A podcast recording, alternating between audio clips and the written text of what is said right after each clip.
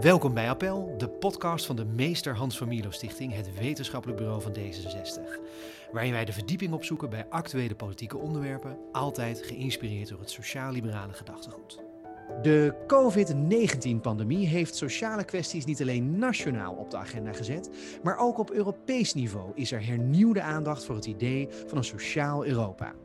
Het huidige Portugese voorzitterschap van de Raad van de Europese Unie maakte daar één van haar prioriteiten van en organiseert op 7 en 8 mei de European Social Summit in de prachtige stad Porto, met politieke leiders en sociale partners bij elkaar. Op die summit moet onder andere een klap worden gegeven op het nieuw actieplan voor de Europese pijler van sociale rechten. Dit idee van een sociaal Europa dat zingt al langer rond, maar in de praktijk is Europese integratie op het sociaal domein beperkt en ligt het ook wel eens politiek gevoelig.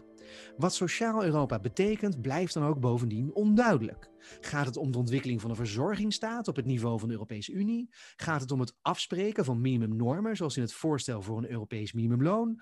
Of toch om meer ruimte voor nationale lidstaten zelf om naar eigen inzicht sociaal beleid te voeren?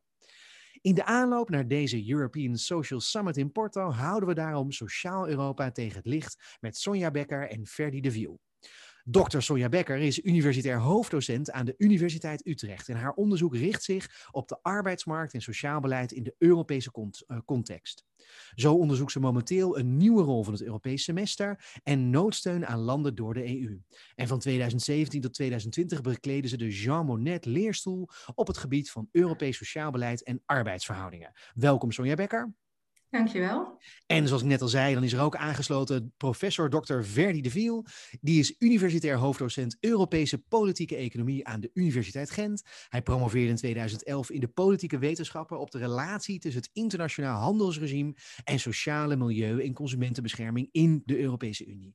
En in 2018 werd zijn boek Winnaars en Verliezers, de politieke economie van Europese integratie gepubliceerd. Welkom Verdi de Viel. Fijn om hier te zijn. Heel goed, heel mooi. En dan gaan we direct aan de slag.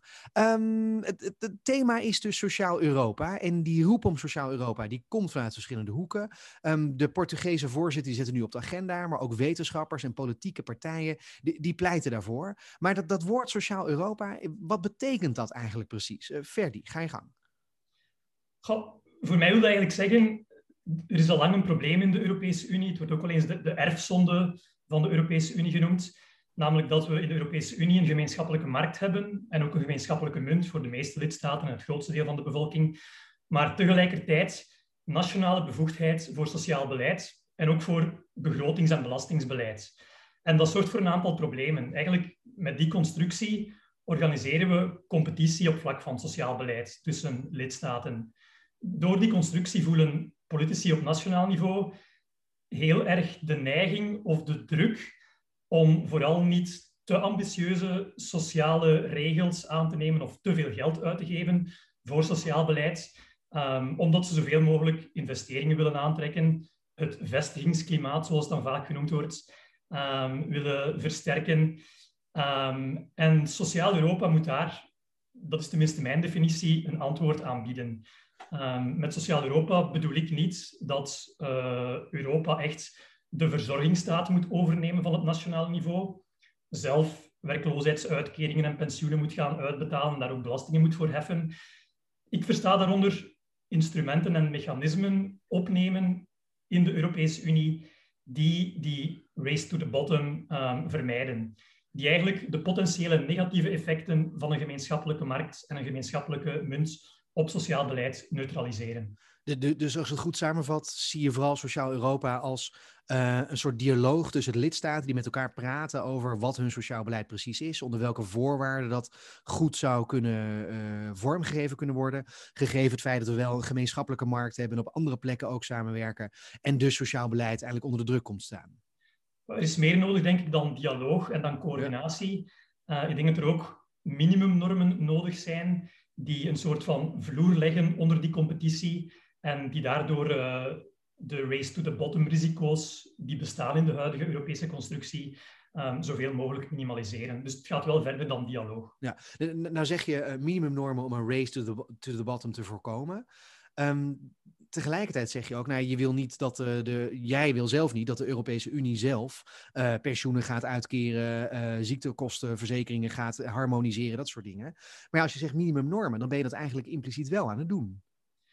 Ja, maar je gaat niet zo ver dat de Europese Unie dan alles bepaalt. Um, Ik denk dat er ook goede argumenten zijn waarom de Europese Unie dat beter niet zou doen. Uh, er zijn economische, maar ook historische, culturele verschillen tussen lidstaten om, om niet tot, voor een volledige harmonisering te gaan.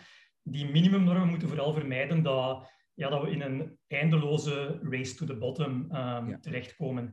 En dat zal lidstaten, denk ik, net meer toelaten om bepaalde keuzes te maken die ze, die ze zelf willen maken op vlak van sociaal beleid, dan vandaag het geval is. De race to the bottom dynamiek zorgt er vandaag voor dat lidstaten soms bepaalde zaken niet doen, terwijl hun burgers er eigenlijk wel om vragen.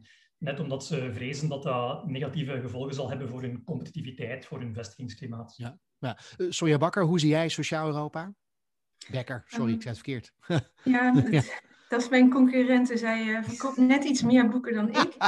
maar niettemin, uh, ja, over Sociaal Europa kan ik wel reflecteren. Sociaal Europa is eigenlijk een element in de discussie over Europese integratie, dat er al van het begin af aan was, hè, toen de uh, zes founding fathers besloten om een Europese samenwerking op te richten, hadden ze eigenlijk het idee, als we nou beginnen met economische samenwerking, die tot economische uh, vooruitgang leidt, dan zal dat ook automatisch uh, uh, leiden tot sociale vooruitgang. En eigenlijk zie je dat de, de afgelopen decennia die discussie er steeds is geweest, maar ook steeds de vraag is ge, gekomen van leidt e-, economische groei nou ook tot sociale vooruitgang? Of moeten we economische groei en sociale vooruitgang tegelijkertijd bewerkstelligen? Of moeten we ook op sommige momenten dat sociale beleid uh, ondersteunen, ongeacht wat de implicaties voor de economie is? En dat zijn eigenlijk de, de, ja, de hoofdgedachten die steeds weer terugkomen in uh, de discussie. Mm-hmm. um, er is ook best wel veel gebeurd. Hè? Als je kijkt de afgelopen decennia, ook op het gebied van uh, minimumnormen, zijn er best wel wat Europese uh, wet en regelgeving gekomen.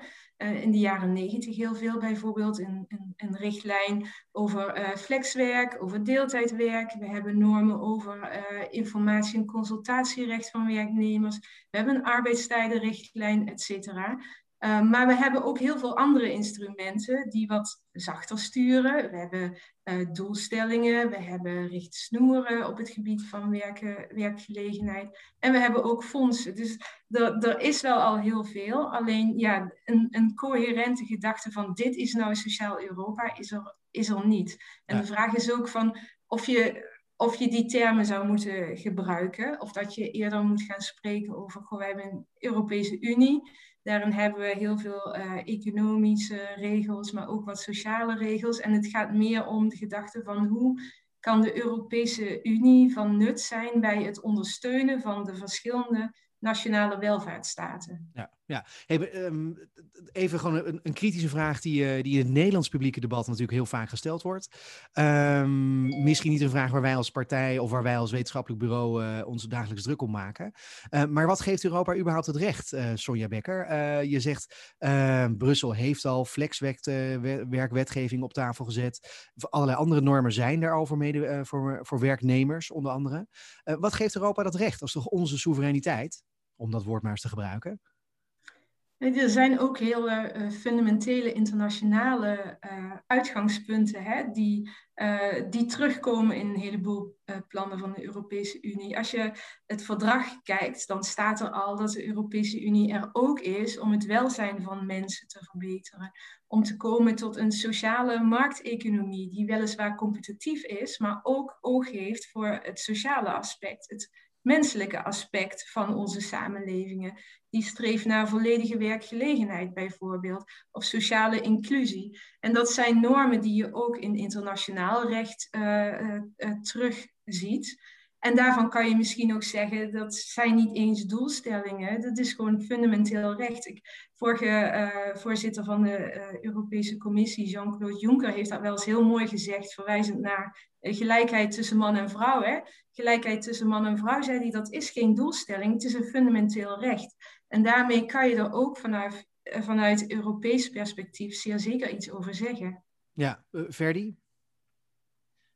Wat is de vraag precies? Ja, wat, wat, geeft, wat geeft de Europese Unie het recht überhaupt om, te, om over dit soort beleid op Europees niveau te praten?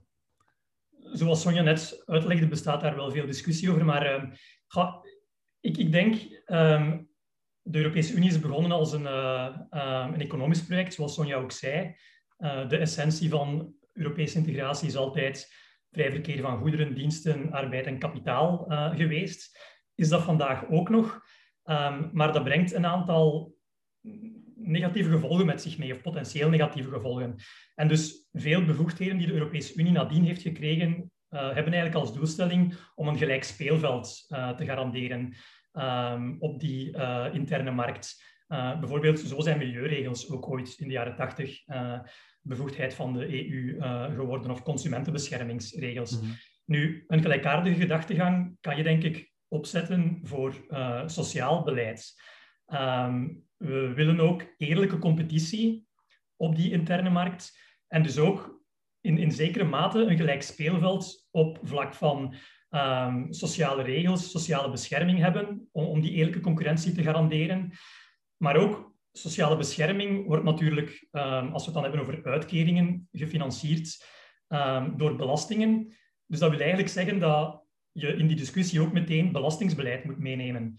Um, als we willen dat lidstaten genoeg middelen kunnen um, ophalen om uh, werkloosheidsuitkeringen en pensioenen bijvoorbeeld en gezondheidszorg mee te financieren, dan moeten we ook zorgen dat ze allen genoeg belastingen kunnen, kunnen innen. En dan zijn er misschien ook op dat vlak bepaalde minimumafspraken uh, nodig om te vermijden dat lidstaten ja, uh, te veel gaan, gaan besparen met hun concurrentiekracht voor ogen en daardoor um, de uitkeringen niet op een adequaat niveau kunnen leggen. En, en, en, eigenlijk hoor ik jullie beiden dan zeggen, op het moment dat je gewoon zegt als burger, ik gun mijn andere burgers, ongeacht of ze wel of niet in mijnzelfde land zitten, maar ik gun ze wel deze, dit minimumpakket aan rechten om op een goede manier te kunnen leven. Ja, waarom zou je dat dan niet op een centraal niveau regelen? Want dat is gewoon de handigste plek om dat dan te doen. Klopt dat, Ferdi? Ik zie Sonja ja, een beetje kijken, maar Ferdi eerst, ja? Ik denk het wel, maar binnen de Europese Unie hebben we natuurlijk gigantische uh, welvaartsverschillen. Um, als je zou gaan kijken naar het mediaanloon in Luxemburg versus Bulgarije, dat is een heel groot verschil. Dus het zou niet zinvol zijn om um, te willen gaan harmoniseren in, in absolute zin. Uh, te gaan zeggen, uh, um, elke Europeaan moet een uh, gegarandeerd minimuminkomen van, van 1000 euro bijvoorbeeld hebben. Dat zou te laag zijn voor Luxemburg en, en veel te hoog voor Bulgarije. Dus als ik het heb over minimumnormen, um, dan denk je dat we dat altijd relatief moeten uh, definiëren. En dan kan je denk ik wel een goede argumentatie maken binnen de Europese Unie, we komen daar misschien straks nog op terug, om te zeggen, um, wij zijn het meest welvarende continent ter wereld, hè, misschien samen met de Verenigde Staten. Um, wij aanvaarden moreel niet dat uh, iemand die werkt, dat die in armoede zit, dat hij een inkomen heeft dat onder de armoedegrens valt. Dus laten we nu eens afspreken dat um, wij vinden dat het minimumloon overal boven de armoedegrens moet zitten. En in de Europese Unie definiëren we de armoedegrens als 60% van het mediaaninkomen. Ja. Dus dat is een, in absolute zin een ander bedrag in elke lidstaat. Maar laten we nu gewoon overeenkomen dat er geen werkende armen mogen bestaan in de Europese Unie. Uh, en op die manier denk ik dat je wel uh, in, in zekere mate kan gaan harmoniseren door die minimumnormen af te spreken. Mm -hmm. Um, en je kan dat doen voor, voor sociale uitkeringen, um, maar je kan dat eigenlijk ook doen voor belastingen. En, en dat is voor mij een beetje twee keerzijden van dezelfde medaille, want je hebt voldoende inkomsten nodig om die uitkeringen mee te, te, te, te financieren natuurlijk ja, ja. Uh, Sonja Becker, uh, nog eens wat concreter. Wat zijn dan precies de problemen waar Sociaal Europa dan een oplossing voor is? Jullie schetsen heel duidelijk, het gaat om, we hebben economie eerst gekozen bij de oprichting van de Europese Unie. Um, dat levert nu problemen op, merken we. Maar, maar wat zijn concrete problemen waar, waar we nu tegenaan lopen, waar mensen echt in de knel komen omdat er nog niet een voldoende Sociaal Europa is?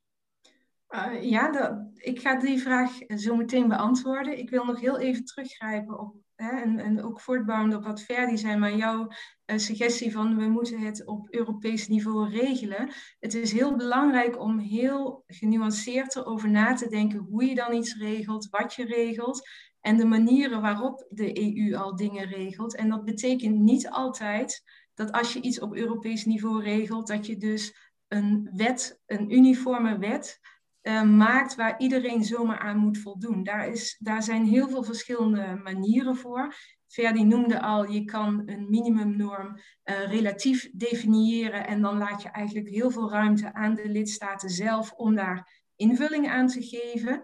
Uh, en zo zijn er heel veel beleidsricht snoeren die relatief vrijblijvend zijn, die wel een gezamenlijk doel neerzetten. Bijvoorbeeld, wij willen heel graag dat er een uh, balans is tussen flexibiliteit en zekerheid op de arbeidsmarkt, maar waarbij je lidstaten heel erg veel ruimte geeft om vanuit hun eigen tradities, vanuit hun eigen ideeën, uh, daar vorm aan te geven. Dus zij kunnen zelf de weg naar het bereiken van dat doel uh, kiezen. En ik denk dat dat heel goed is om die verschillende manieren van Europese sturing helder te hebben en naast elkaar te zetten. Dus het gaat niet altijd erom dat Europa de regie overneemt, maar het gaat ook er vaak om dat Europa een soort visie schetst en vraagt aan de lidstaten om mee te gaan in, hun, in die visie, maar op hun eigen manier. Ik ga nou, hele... Ja, terug naar jouw vraag misschien. Maar... Ja, nou ja, ja ik wil gelijk. Dat, ja, dat is wel een goede. Dat, nu raak ik in de war, want uh, waar gaan we nu op door? Maar ik wil als eerste gewoon weten: dit is toch te moeilijk om uit te leggen aan de meeste burgers van Europa? Dat je verschillende bestuursinstrumenten hebt en dat er een richtsnoer is versus een uh, richtlijn. Dat die dingen weer net iets anders betekenen. Dat is toch te lastig om uit te leggen aan de doorsnee burger van, van Europa?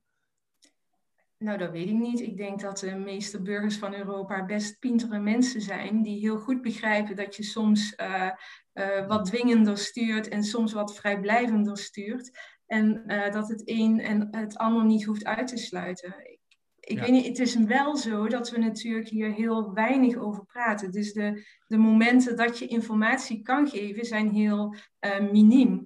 Uh, dus nou, dat is misschien dan uh, heel fijn dat jullie op deze manier wel aandacht uh, geven voor dit thema, zodat we wel manieren hebben om hierover te discussiëren. Ja, het is, het is natuurlijk wel een beetje een flauwe vraag van mijn kant, want ja, natuurlijk kun je dat uitleggen en natuurlijk is dat logisch. Ehm, dus terug naar die andere vraag, hè, Sonja Becker, wat zijn dan de problemen nu waar Sociaal Europa een goed antwoord op kan zijn? concreet, waar, waar lopen we tegenaan? Ja. Um, Ferdi noemde al een belangrijk uh, discussiepunt op dit moment. Dat zijn mensen die wel een baan hebben, maar niet uit de armoede kunnen uh, ontsnappen. Dus werkende armen. Je hebt een enorme groep uh, van flexibele werknemers. en mensen, ja, ik zeg wel eens tegenwoordig, is de arbeidsmarkt voor sommige mensen niet meer flexibel, maar die is ongelooflijk turbulent. Mensen hoppen van baan naar baan en elke keer als je die overgang van een baan naar een andere baan maakt, dan heb je het risico dat je werkeloos raakt. En uh, ja, dit is voor sommige groepen echt heel moeilijk om een stabiele baan te krijgen. Dus die groep. En uh, waar veel uh, discussie over is, is over de jongeren, de nieuwe generatie. -hmm. Ja, wat voor discussie is het dan? Nou, in sommige landen is uh, jeugdwerkeloosheid heel erg hoog. Dus jongeren willen dan wel werken, maar er is geen baan. En dat is in een continent zoals de onze, dat vergrijst, echt een, niet alleen een individueel drama, een sociaal drama, maar ook een economisch drama. Want eigenlijk wil je heel erg graag die jonge generatie wel een plek geven op de arbeidsmarkt. En dit is ook een, een groep waar eigenlijk sinds de vorige crisis al heel erg veel uh, uh, over te doen is geweest. En de vorige crisis, uh, de financieel-economische crisis van mhm. tien jaar geleden, zoiets, um, liet een gigantische piek in uh, jeugdwerkeloosheid zien, die in sommige landen ja. boven de 50 procent. Uh, Spanje, geloof ik inderdaad. Ja. Spanje, Griekenland, dat was echt dramatisch. En toen is er op Europees niveau een, een jeugdgarantie ontworpen, waarin gezegd is van we moeten iedere jongere die werkeloos raakt of die van school afkomt, binnen vier maanden een goed aanbod kunnen geven op of een vervolgopleiding, of een baan, of een stageplek. Maar hè, jongeren uh, aan de kant laten staan is gewoon geen optie. Ja, ja. Uh, Ferdi, uh, je hebt het boek geschreven Winnaars en Verliezers. Uh, dat gaat inderdaad over de, de gevolgen van de politieke economie van Europese integratie. Jij kan als geen ander dan, dan vertellen, wat zijn dan de problemen waar Sociaal Europa een antwoord op is? Ja, misschien even over de titel van mijn boek. Ja. Wil ik gewoon even verduidelijken dat uh, met verliezers bedoel ik vooral um, groepen Europese burgers die in de huidige Europese constructie slechter af zijn, dan mocht de Europese Unie wel ook echt een uitgebouwde sociale dimensie hebben. Ja. Dus ik bedoel daarmee niet groepen die beter af zouden zijn, mocht de Europese Unie helemaal niet bestaan. Maar ik bedoel ook niet, ehm, we kunnen heel duidelijk zeggen dat groepen sinds de invoering van de euro bijvoorbeeld er netto op achteruit gegaan zijn. Zo bedoel ik het niet. Het gaat eerder over wie zijn relatieve verliezers van de manier waarop dat de Europese Unie vandaag werkt in vergelijking met een idealere wereld waar dat er wel een echt sociaal Europa uh, zou bestaan. Dan, dat vind ik een hele belangrijke verduidelijking. Dus nog voordat je gaat vertellen wie zijn die verliezers dan. Um, wat ik interessant vind in het publieke debat, in, in ieder geval in Nederland, en ik weet dus niet precies hoe dat in, in België altijd loopt, maar het nationale debat in Nederland, daar wordt heel vaak wordt in de krant uh, de schuld toegeschoven aan Europa.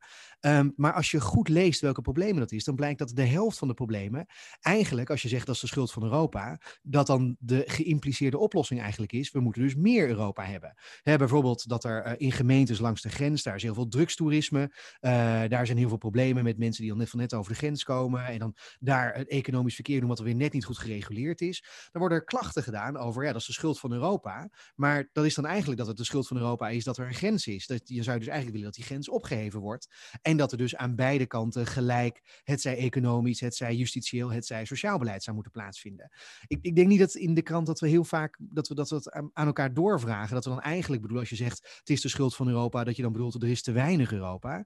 Maar, maar dat zeg jij nu dus heel duidelijk van hè, op het moment dat we zeggen um, dit is een verliezer van Europa, dan zou dat dus ook kunnen betekenen dat het niet is um, dat het een verliezer is van Europa omdat Europa bestaat, maar omdat er te weinig Europa bestaat in zekere zin. Absoluut. En ja. dat is een, uh, een vergissing die sommige van mijn linkse vrienden uh, ook maken, moet ik zeggen. Die denk ik heel vaak terechte kritiek geven op um, de gevolgen van de manier waarop de Europese Unie vandaag werkt voor bepaalde groepen. Um, bepaalde groepen werknemers, uh, bepaalde groepen uitkeringsgerechtigden. Ja. Um, maar de oplossing op dat probleem is bijna altijd uh, nog meer Europa, zoals, zoals jij het noemt um, wat meer bevoegdheden geven aan de Europese Unie als het dan gaat over het aannemen van minimumnormen, uh, bijvoorbeeld. Ja. Nu, in, in mijn boek uh, en, en ook in mijn lessen aan, aan de universiteit, um, dan maak ik eigenlijk een vrij abstracte opdeling. Um, en ik noem die bewegers versus blijvers. ik heb daar straks al gezegd, de essentie van de Europese Unie is vrij verkeer van goederen, diensten, kapitaal en arbeid. Nu, wie profiteert daar het meest van? Dat is een groep die ik bewegers noem. Uh, mensen die zichzelf, die makkelijk gebruik, gebruik kunnen maken van dat vrij verkeer, die zichzelf, maar vooral ook hun activiteiten en hun middelen makkelijk over nationale grenzen kunnen verplaatsen. Um, en om dat concreter te maken, dat zijn dan vooral investeerders en multinationale bedrijven. Mm -hmm. ja. Zij kunnen makkelijk hun investeringen van de ene lidstaat naar de andere verplaatsen bedrijven kunnen relatief makkelijk uh, beslissen om te delocaliseren naar een lidstaat waar de, de omstandigheden, de belastingen, de wetgeving um, interessanter zijn, waar ze meer winst kunnen maken. Um, wie zijn de verliezers van die dynamiek? Uh, dat noem ik dan de blijvers. Dat zijn ja, mensen die voor hun inkomen vooral afhankelijk zijn van um, de, de nationale context. Um, in het bijzonder dan bijvoorbeeld uitkeringsgerechtigden, die echt afhankelijk zijn van, van uh, nationale uitkeringen, gefinancierd met nationale uh, belastingen. Ja. En ik denk als je bijvoorbeeld naar het Brexit-referendum kijkt, maar ook naar uh, verkiezingsuitslagen in, in, in, verkiezingen het voorbije decennium, dat je heel vaak die opdeling ook ziet. die grens loopt vrij goed gelijk met opleidingsniveau. Mhm. bijvoorbeeld. En dat uh, burgers die kritisch zijn ten opzichte van Europese integratie, die kan je eigenlijk zeer goed blijvers uh, noemen. Dat zijn zij die weinig gebruik maken van uh, het recht op, op, op vrij verkeer. en misschien begrijpen zij niet, niet, helemaal op welke manier dat zij benadeeld worden door de huidige Europese constructie, maar voelen ze dat wel intuïtief aan. Ja. En, en, dus het pleidooi in mijn boek is dat we de Europese constructie zouden moeten hervormen, zodat ze even goed werkt voor de blijvers dan voor de, voor de bewegers. Alright, helder. Uh, Sonja Becker? Ja, ik, ik vind dat wel interessant om te denken in termen van blijvers en, en bewegers, want daar, daar zit inderdaad een, uh, uh, een verschil tussen. Ehm, ook uh, voor de mensen die in landen wonen waar het allemaal heel fijn en mooi geregeld is. En dus die alle reden hebben om te blijven, omdat ze de druk niet voelen om elders te gaan werken. En de mensen die die druk wel voelen en eigenlijk migreren om uh, elders wel een loon te kunnen verdienen. En de COVID-crisis was vanuit mijn vakgebied ook heel interessant.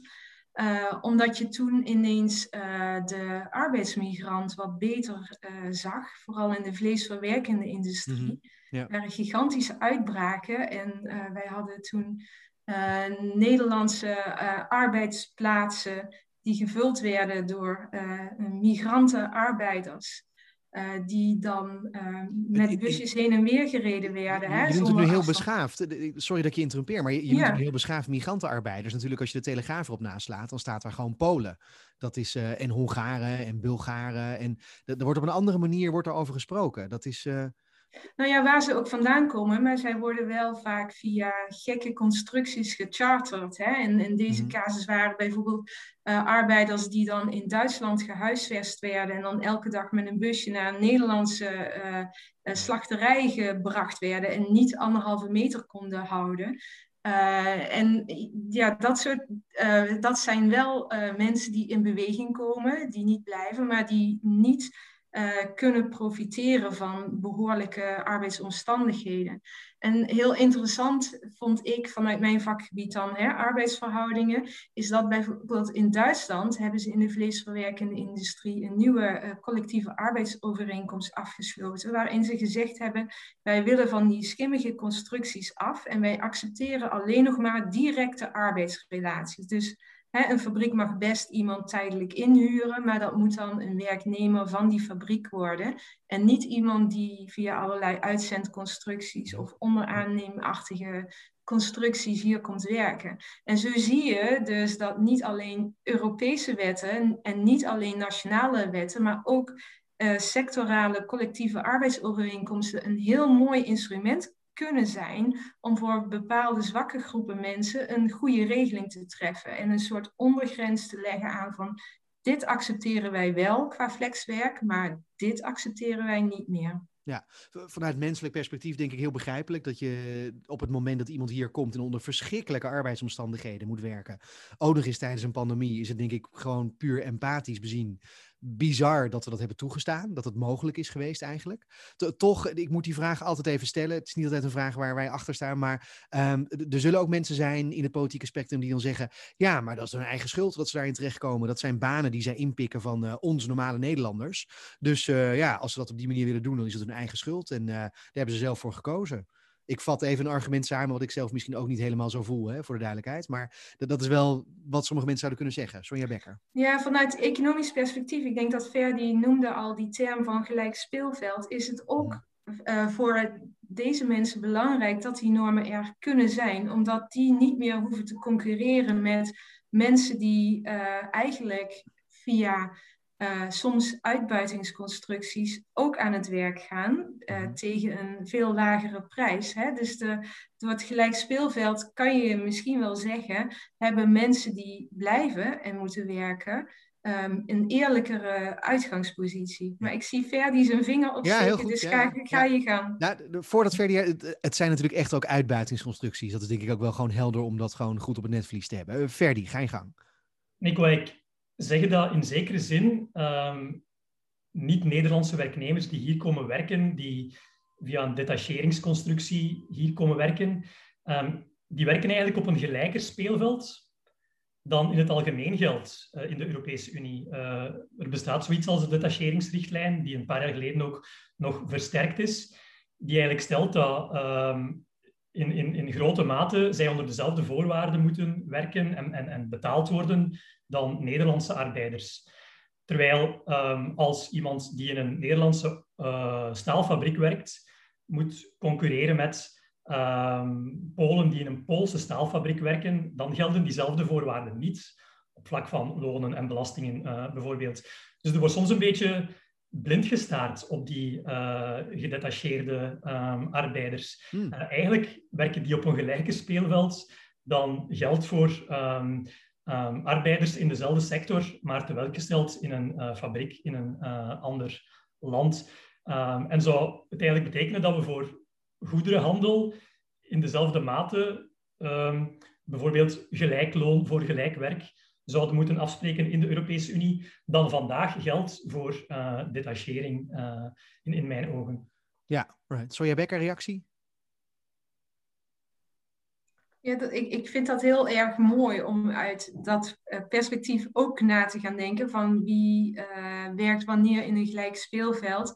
In, uh, in Nederland is daar dan ook de discussie bij dat dan soms misschien, zou je kunnen zeggen, de lonen een gelijk speelveld is, maar dat die arbeidsmigranten soms ook tegelijkertijd een huur moeten betalen aan hun uh, werkgever. Hè? En dat, dat dan, uh, of, of de uitzend, uh, het uitzendbureau en daarmee dus weer een deel van hun salaris terug inleveren. Dus dat, dat maakt het dan ook wellicht oneerlijker dan het op het eerste gezicht lijkt. Maar het is wel heel mooi om, om in die termen te denken, ook omdat je in het begin, toen de, de Oost-Europese lidstaten zich aansloten, je zag dat er heel veel werk vanuit West-Europese landen naar Oost-Europese landen uh, verplaatst werd. Precies om die reden dat elders het loon uh, lager ligt. Mm -hmm. Maar of je dat meteen gelijk kan trekken, dat weet ik niet hoor. Omdat de verschillen ook gewoon groot zijn. Verdi?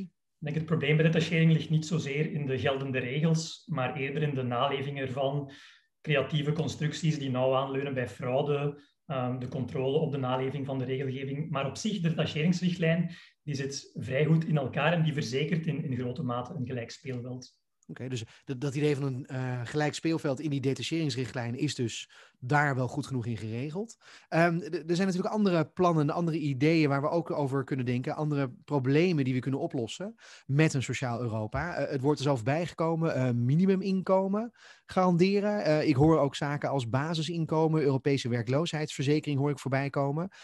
hoe zit dat in elkaar? Verdi eerst. Ja, er circuleren inderdaad veel plannen, concrete voorstellen, uh, die dan vallen onder die noemer van Sociaal Europa.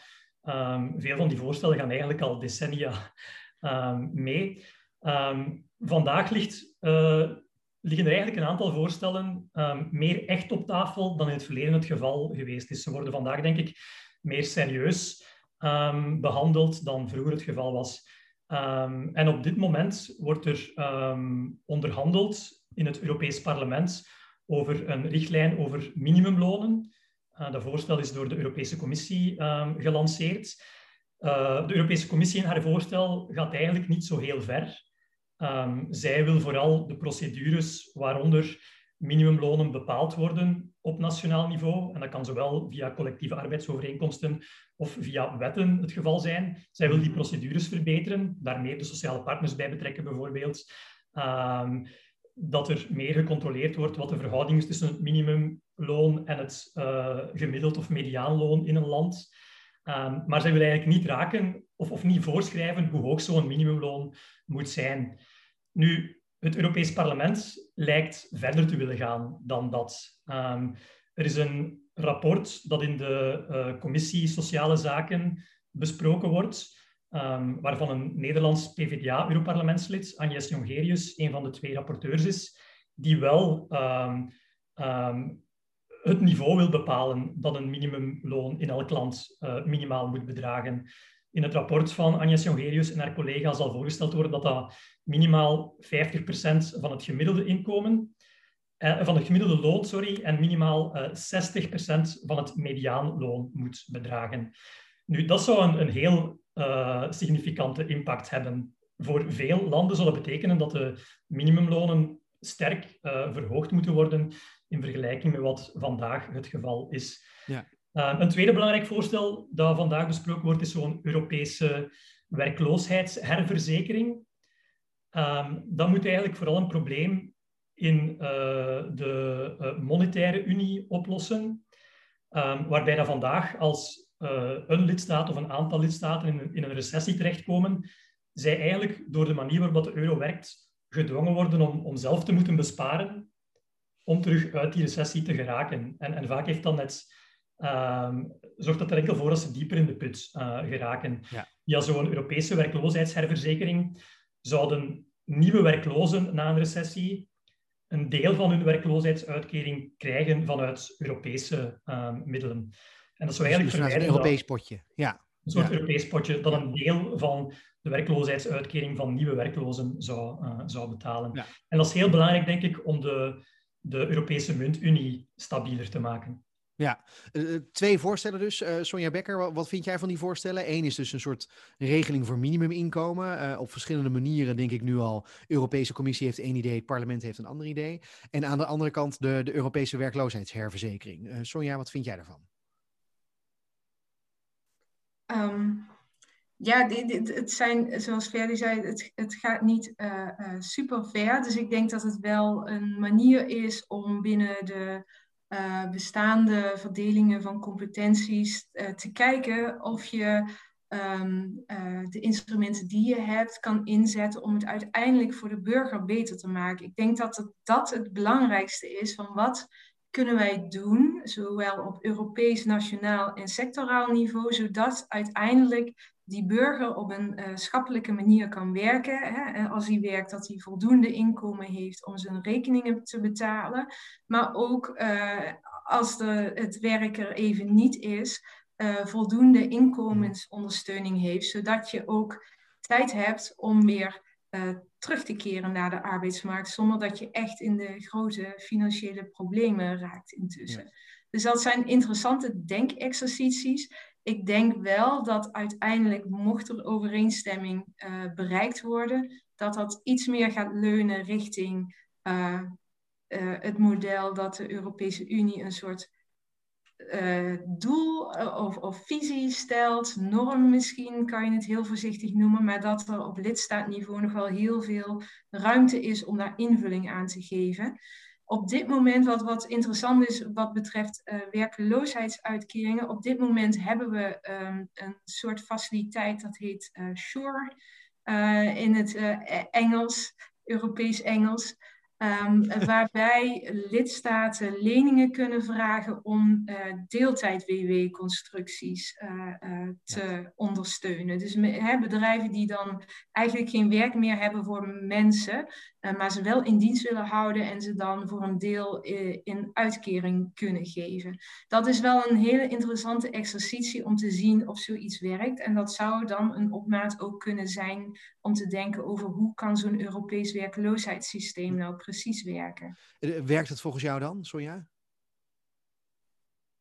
Nou, er is nu pas een beginnetje gemaakt en daar zijn wel vraagtekens over. Bijvoorbeeld als je, dit is de vorm van een lening, dat moet uiteindelijk terugbetaald worden. Hè. Helpt dat lidstaten dan uiteindelijk? Zoals Ferdi zei, je moet eigenlijk voorkomen dat uh, lidstaten in een herstelfase eigenlijk dieper in de put raken. Hè? Dus een lening helpt dat? Uh, of is dat dan een soort van uitstel van executie? Um, en een tweede hele belangrijke vraag is: uh, wie zijn dan de werkenden die hiervan profiteren? En het lijkt erop te wijzen dat toch mensen die eigenlijk al een vrij stabiele uh, uh, baan hadden, een vast contract, er iets meer van kunnen profiteren dan mensen die een tijdelijk contract hadden. Dus je moet dan ook uitkijken van, ga je dan niet het verschil tussen verschillende typen werkenden uiteindelijk vergroten in plaats van verkleinen. Het, het, helpt in termen van uh, Verdi's winnaars en verliezers, het helpt de blijvers dus eigenlijk niet, Verdi. Nou, ik denk dat uh, Sonja het goed samenvat. Het is echt een begin. Uh, we moeten ook nog zien wat effecten zullen zijn. Bovendien, het, gaat om leningen, maar eigenlijk de rente die uh, nationale staten vandaag betalen op leningen ligt dermate laag dat het nauwelijks een, een besparing betekent voor lidstaten dat die lening nu eigenlijk aangegaan wordt door het Europese niveau. Maar ik denk dat het een, een eerste stap is, eventueel richting een, een meer verregaand uh, systeem van Europese werkloosheidsherverzekering. Um, waarbij het niet enkel zou gaan over tijdelijke werklozen, want daar, daar gaat dat SURE-instrument uh, nu um, om.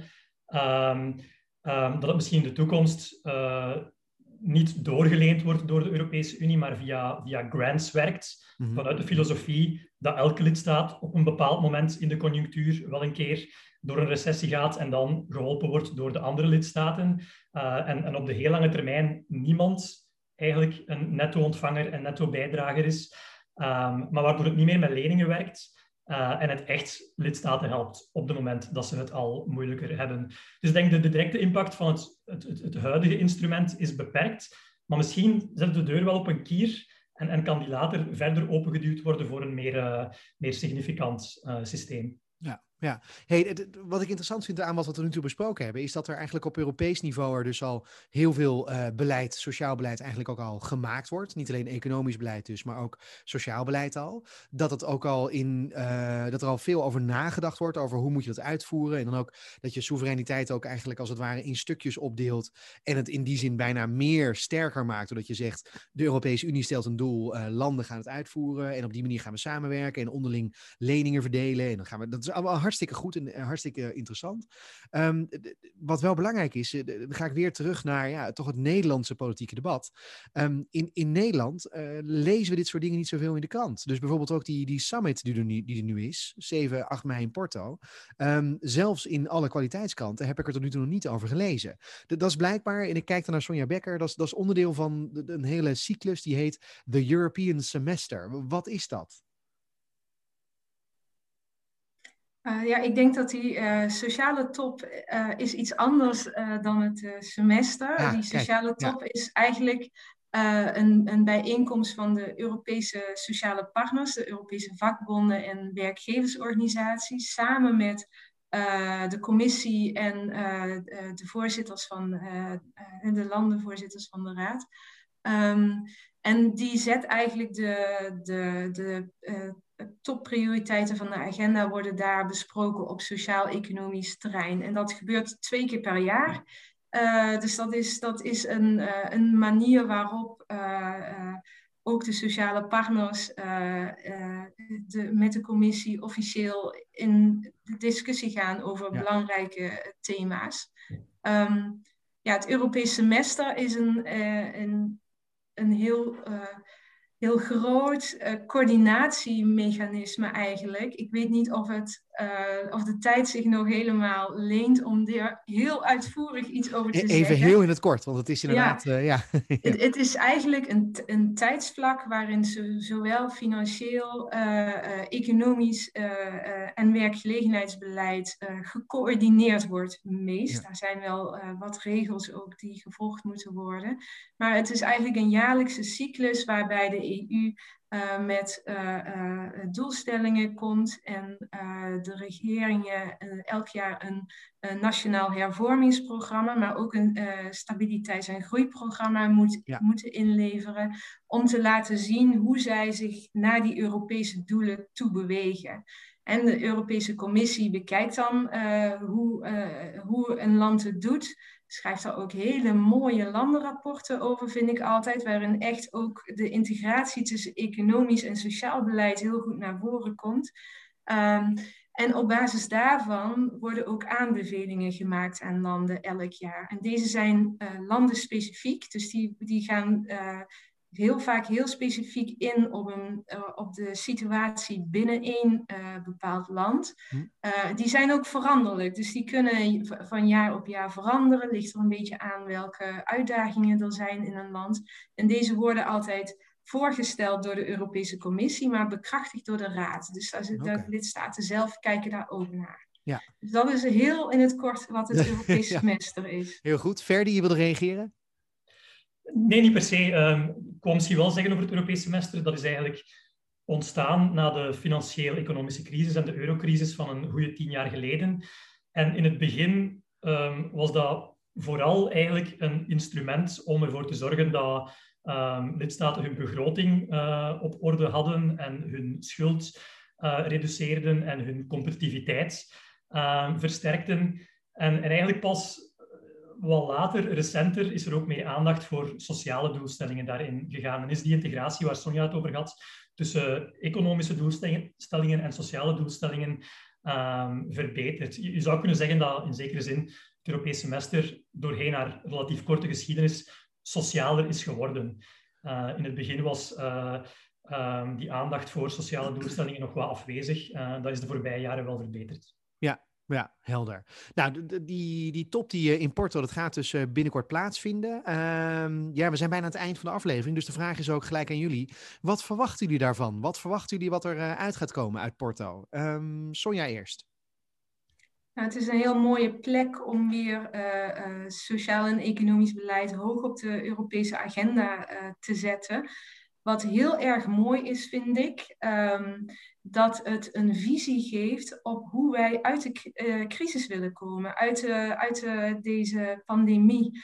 En de blik is heel erg gericht op een, groene economie met meer duurzaamheid erin, uh, milieudoelstellingen, maar ook een digitale economie en een, een economie die ook sociaal uh, rechtvaardiger is. Dus dat is eigenlijk de, de blik op de toekomst. En het is hartstikke mooi dat daar ook de sociale partners bij aan tafel zitten, zodat er ook uh, draagvlak gecreëerd wordt. De Europese Unie is zich er heel erg van bewust dat zij niet altijd aan het uh, stuur zit hè, uh, en bepaalt waar, uh, waar het heen gaat, maar dat lidstaten en ook sociale partners een heel belangrijke rol hebben om invulling te geven aan die toekomstvisie. En ik vind dat, uh, ja, ik, ik weet niet wat er uitkomt, maar ik hoop eigenlijk dat het ook een moment is uh, om in Nederland wat meer naar de toekomst te gaan kijken. En wat uit de, de, de crisisfocus die we nu hebben te komen. En gewoon gaat definiëren, en ik, ik ga nu verwijzen naar een titel van de commissie Borslab. Hè,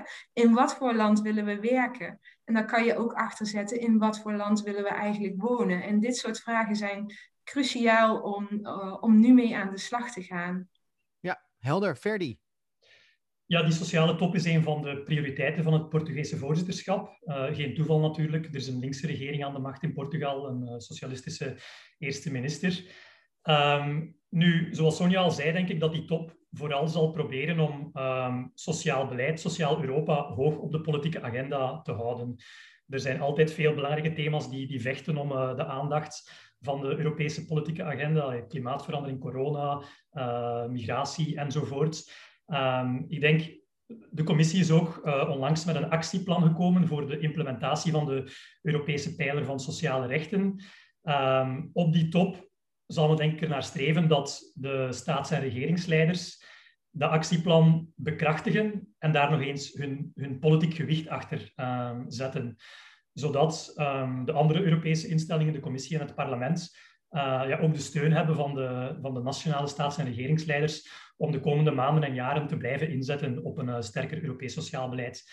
Nu, misschien heel concreet weet ik ook dat uh, het Portugese voorzitterschap hoopte om onder haar termijn, en dat is dus het eerste semester van dit jaar, um, om dat voorstel over een Europees minimumloon aanvaard te krijgen. Um, dus misschien zal die top ook gebruikt worden om, uh, om daar te proberen om binnen de raad dan um, de violen gelijk te stellen en een, uh, een, compromis te bereiken, zodat eventueel, maar dan zou het wel in heel snel tempo moeten gebeuren, um, nog de komende maanden dat, uh, dat voorstel aanvaard kan worden uh, door het Europees Parlement en de, de Raad. Dat lijkt me persoonlijk heel snel, maar ik weet dat dat wel een van de ambities was van het uh, Portugese ja. voorzitterschap. En dat zal dan een van de concrete dingen zijn die uit die top uiteindelijk voortkomt, inderdaad.